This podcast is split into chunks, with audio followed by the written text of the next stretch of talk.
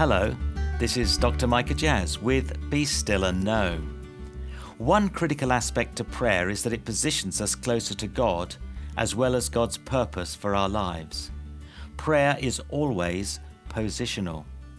Like a compass needle locates due north, so prayer directs our gaze toward God and positions us for effective mission.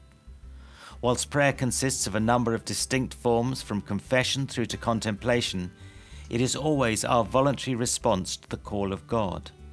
This response is born out of obedience, the sole pathway along which God's grace can freely flow.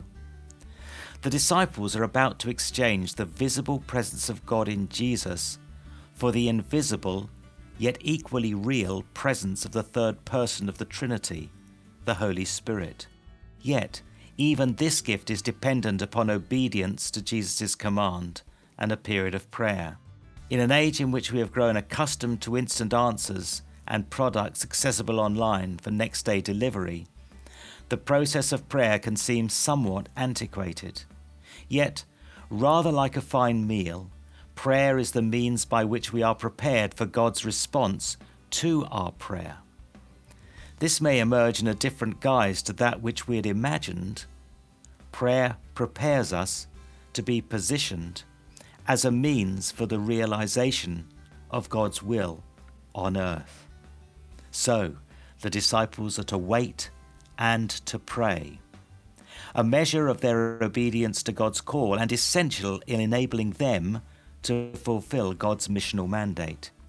It matters not that they little understood what Jesus spoke about, for it is always in acting out of obedience that the channels of God's grace are opened. I have found that obedience often makes little sense and cannot by itself act as a guarantor of anything. Yet God responds to that obedience, and in time the will of God is realized, and I understand. How often have I held back from obedience simply because I could not fathom why I needed to follow my instinct? And how such obedience might advance God's cause. Fortunately, the disciples, despite their many questions, had learnt that Jesus was to be taken at his word. So they practiced obedience, setting my questions to one side and happily pursuing God with only the light of God's invitation to obedience to guide me has often proved very difficult. This is perhaps best illustrated in the actions of Adam and Eve in failing to obey God and following the deception of Satan. As we enter into the God space today, obedience sounds simple and is most certainly going to be your best intention. Yet be aware that Satan waits to test your resolve and often says, Has God said? In such moments, your choice is conflicted. Obedience demands you make what might appear an unreasonable choice, yet this alone will ensure God's mission is realized in and through your life.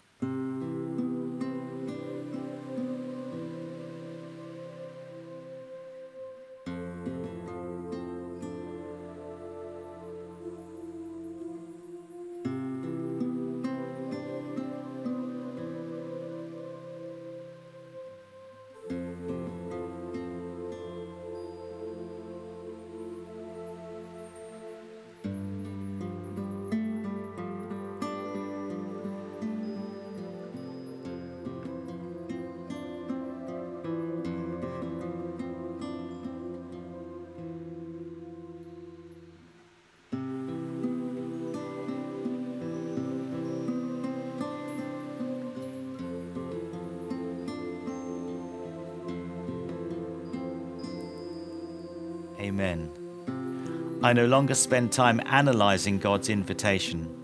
My RSVP is a yes, setting to one side my questions and doubts.